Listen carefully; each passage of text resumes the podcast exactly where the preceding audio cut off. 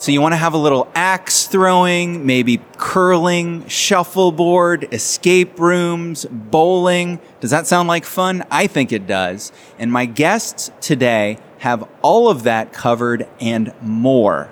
On this episode, we're talking experiential entertainment with Ginger Flesher Sonnier and Duncan Ward, both from the Ginger Companies. Live from New York is where we buy.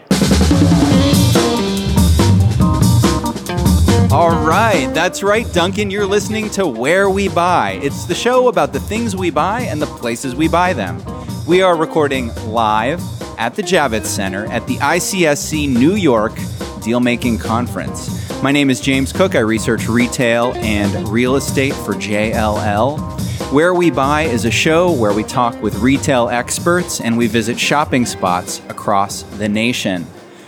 Today we've got Ginger Flesher Sonnier and Duncan Ward of the Ginger Companies. Welcome, you guys. Thank you for joining Thank me you. here. Thanks, James. Yeah, I am so excited to hear more about everything you guys have going on. Ginger, I want to start with you because I know you're kind of a puzzle person, and I think that kind of led you into your first endeavor, which was create an escape room. So I want to hear more about that. Like, what was that evolution like for you? Oh, it was funny because I was a math teacher for so many years and the coach of the mathletes. I was always doing puzzles. But even from the time that I was a child, I had a, a penchant for puzzles and always read books that had puzzles or mysteries in them. And when I was in Europe for three months on a contract with my husband, we were looking for fun things to do and we discovered escape rooms mostly through TripAdvisor. I was using TripAdvisor to find things to do, and I noticed that escape rooms were ranked above museums and even the Louvre on TripAdvisor. And that Really? number one, it freaked me out, Yeah, that's a little weird. disturbed me quite a bit. but I also wanted to go and check them out because they, it sounded like something I would absolutely love. And I did. I fell in love with them. And every city that we went to in Europe, we did escape rooms. But I also immediately was thinking, how can I improve this? And how can I make it um, more user friendly, more family friendly, uh, more corporate friendly? So, uh, using my woman's touch, I decided to open the first escape rooms in Washington, D.C., and make the lobby and the rooms attractive. And it was an immediate hit, and I just had to keep expanding and expanding and building more rooms. And we even blew out the wall in the first one and made the lobby bigger to accommodate larger groups coming in. That's so interesting. So, what kinds of things were you seeing at these escape rooms that you were going to? Like, like they the the environments themselves were shabby. I mean, what was that all Good about? Good question. Um, some of them were located in basements or in rooms in people's houses. Oh, so weird. it was always strange and shady getting into them. And then things were so worn and they felt very thrift shop. Everything in there seemed like it was just grabbed from a thrift shop or secondhand, which is the inexpensive way to do it. But I, it felt grimy touching everything. The puzzles were great and it was a lot of fun, but I thought, wow, what if it was, you know, the room itself was decorated nicely and the, the, the props were new? So, how do you how do you get that? How do you you don't have a background in set design, right? no, but I've always loved interior design. That's just been, I decorated my house. I redid a home and decorated it and all my family. So that's just your passion is creating cool environments. yes. So tell me, walk me through because I haven't been to one of your escape rooms. Walk me through what it might be like for me to visit one for the first time. Maybe your favorite one. Sure, sure. Well, first of all, it's important to note that when you come to one of our venues, the as soon as you walk through the door, you feel like you're immersed in a different space, and the lobby is beautiful and fun and funky, and it has a bar, which of course puts everybody in a better mood. Great idea, right and, off the bat. And they're more creative suddenly. Um, but then let's say you choose to do our mummy room. You're given a pre story, a context for what you're doing in the room, and a mission. So when you enter the room, you know kind of what your goal is.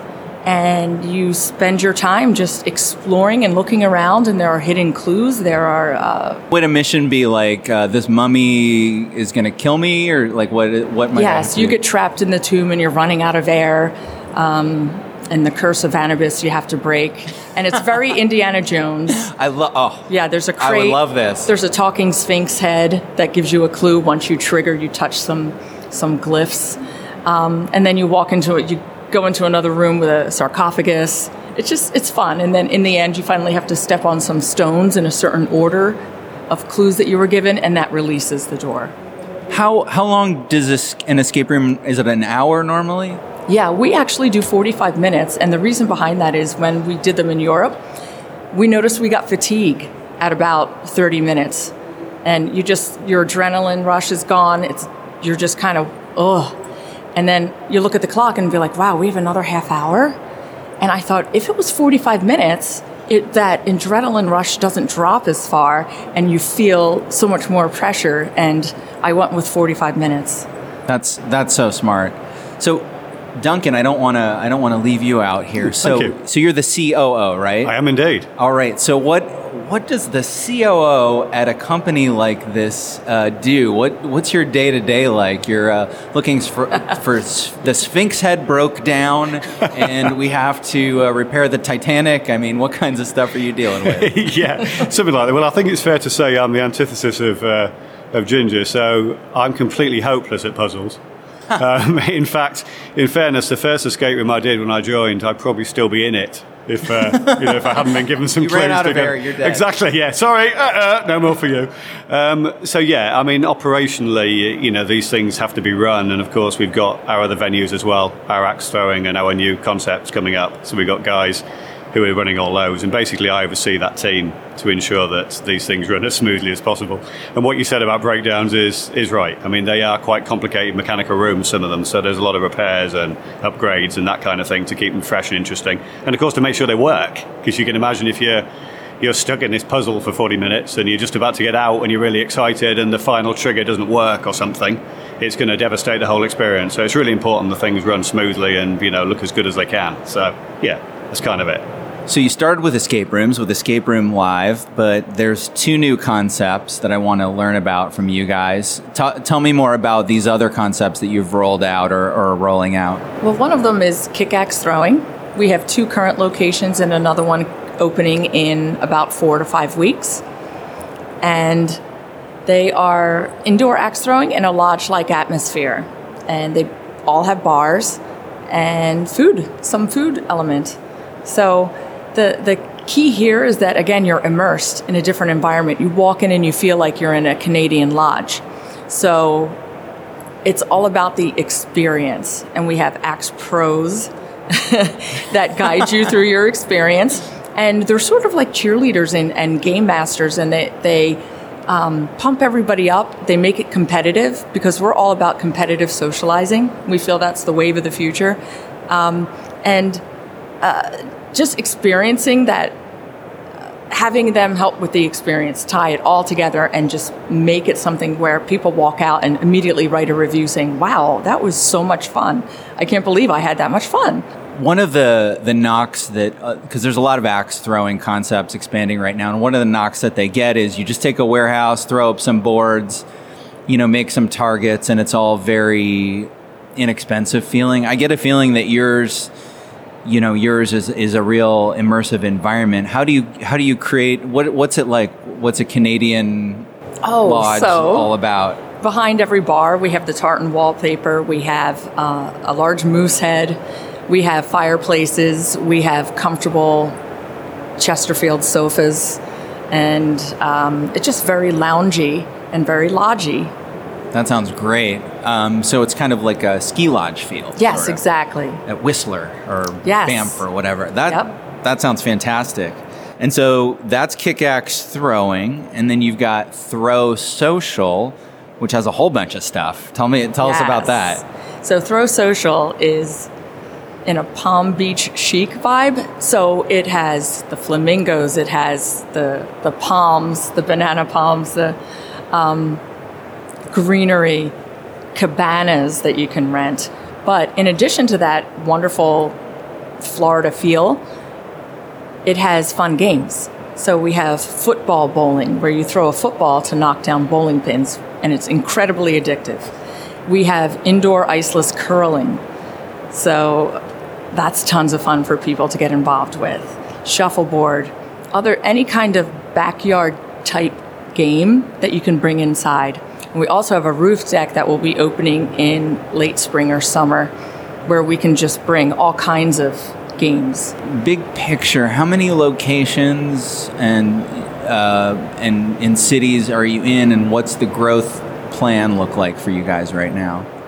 Yeah, I mean that's a very good question, and I mean what we're cautious to do. Look, is not I mean, we get a lot of offers a lot of the time. So obviously, because this market is very hot. I mean, I think Ginger probably, in fairness, has been kind of modest about the quality of the environments. If you walked in them, they are absolutely fabulous. I mean, my background's the restaurants and leisure and bars generally, and these things are incredible. I mean, the whole environment from beginning to end is an amazing experience. So, not surprisingly, we get a lot of landlords, a lot of funders, a lot of people who are contacting us and saying, you know, here's this opportunity. But we, of course, don't want to sort of run too fast and expand too quickly.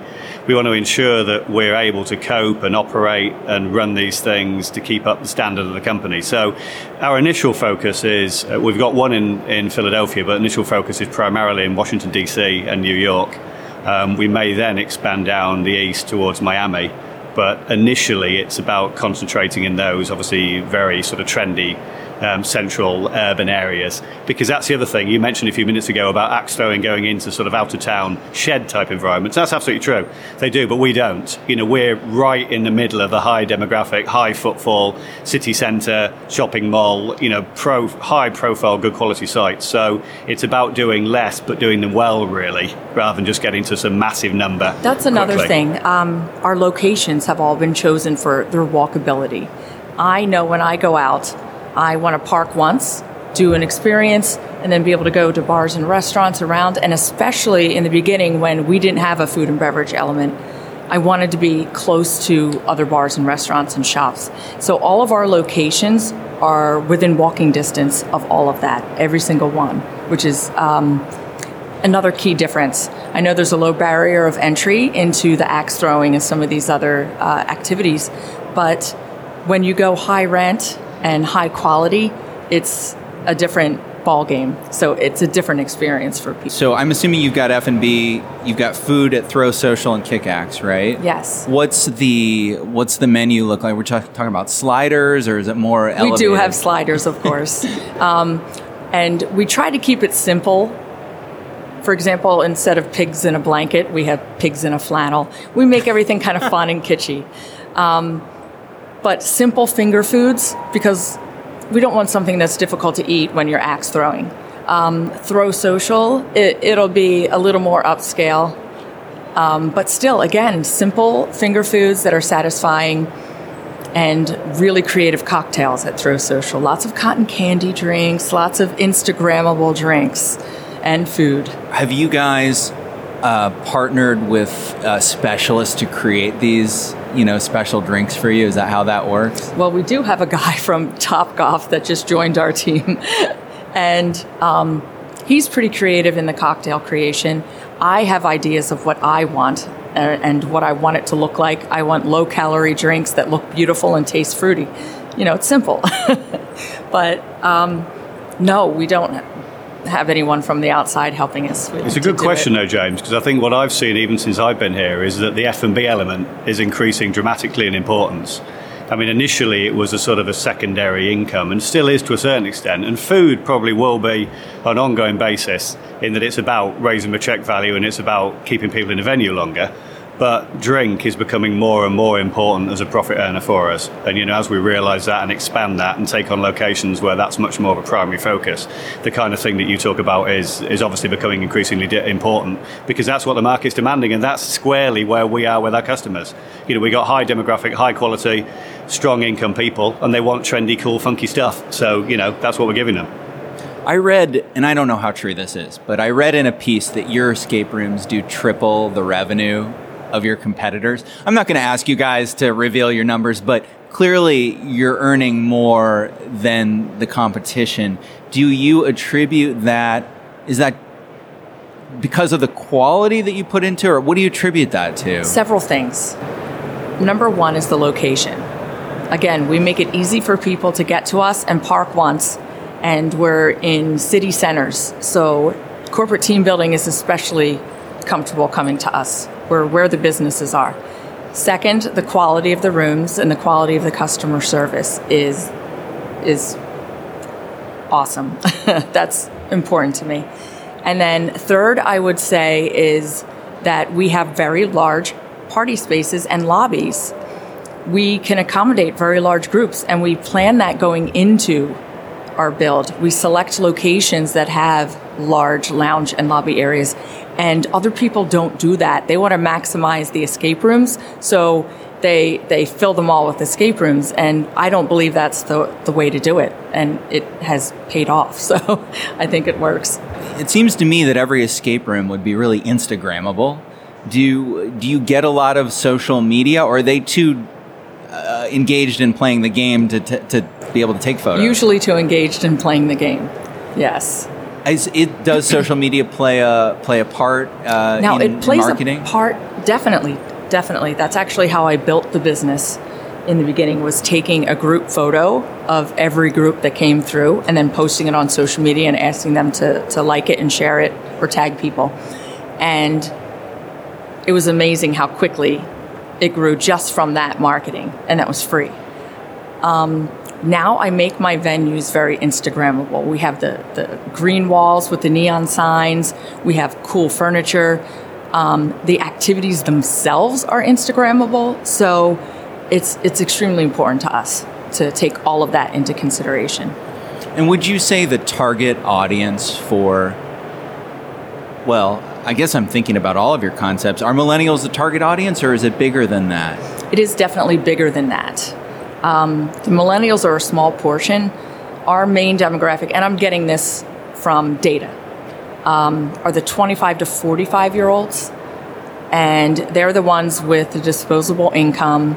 You know, a lot of people think college kids, and that's actually not our demographic. They can't afford it because our experiences are so high end. We we kind of cater to a different group, a more mature it, group. How much is a ticket for an escape room? Escape room, I think, is twenty eight dollars. The axe throwing is thirty five dollars per person.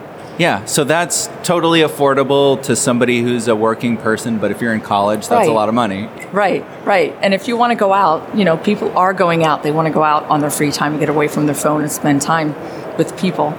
Um, they want to make it count. They want to do something that is shareable on social media, but also um, interesting. And it's not sitting at a restaurant or a bar anymore, just talking with your friends you have to have an activity involved with it. And I think that's the wave of the future. How big a role do company corporate events play in in your revenue, or do you have a percentage? So pretty at least, yeah. It's a pretty significant, very significant chunk. So a group you you wouldn't want to ignore. Do you have to do special? Do you have to do things differently to appeal to that corporate audience? A little bit. Our our marketing and advertising, um, but yeah, just doing some value add for ha- hosting a special event instead of just coming in for a different or just coming in for a regular booking.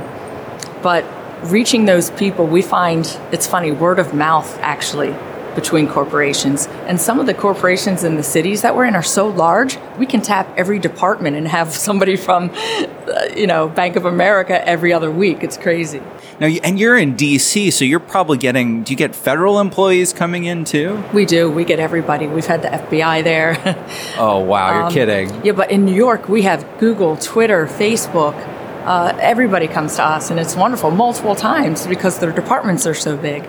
Oh wow, that's great! I, I love the idea that the FBI is trying to solve one of your escape yes. rooms. They're yes. still they're still stuck in there. They didn't make it. yeah. you know, it's funny though, James, because you mentioned the uh, you know the appeal to corporates, and actually, I think the big thing I found when I came on board was that they were naturally just coming to us without genuinely any sort of particular effort to to drive the corporate business. You know, it's a large part of the company's turnover already without actually having to make that much effort for it. But if you think about it, we're kind of custom made for that market, aren't we? You know, taking a group of people, colleagues out from work, wanting them to have a good time, wanting them to interact with each other, building team spirit, all that kind of thing. You know, skate rooms, axe throwing, all that is almost designed for that sort of activity, isn't it? So I think that's why we appeal so much to the corporates. And we have great bar packages, yeah, exactly. food packages, yeah. so they don't have to do anything. And it's just very appealing. Yeah, I know that, you know, working in offices over the years, the annual trip to the bowling alley gets a little tired after a while and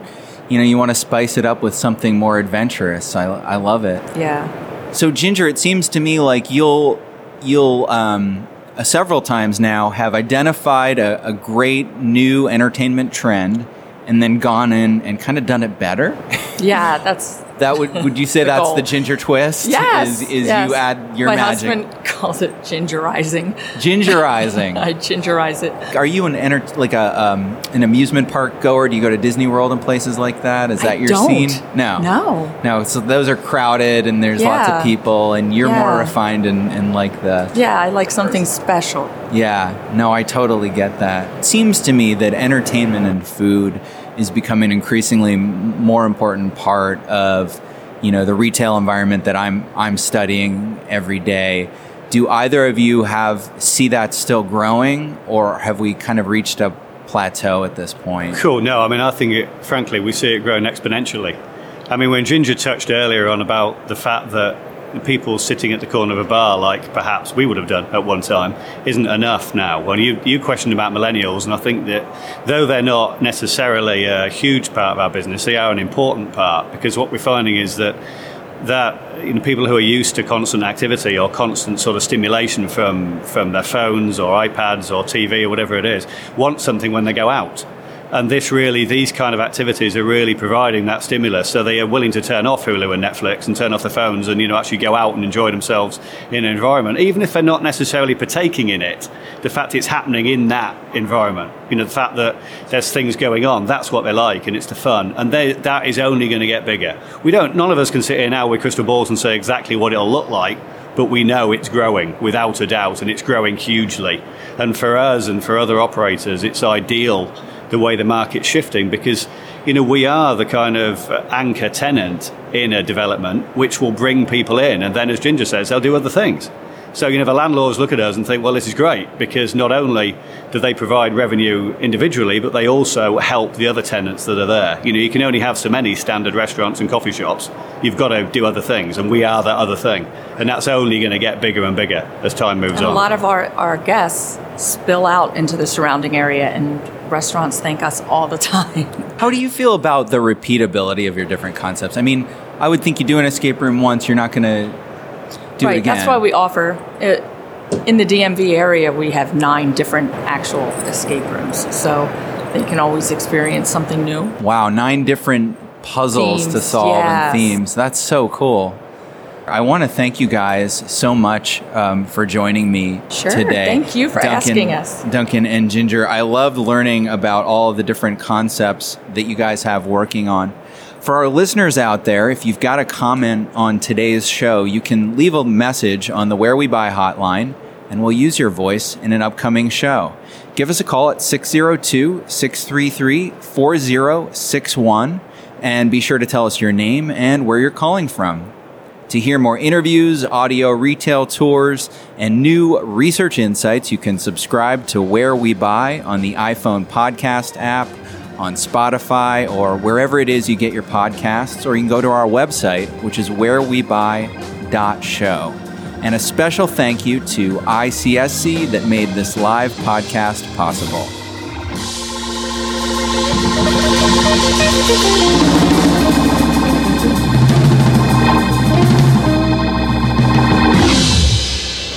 All right.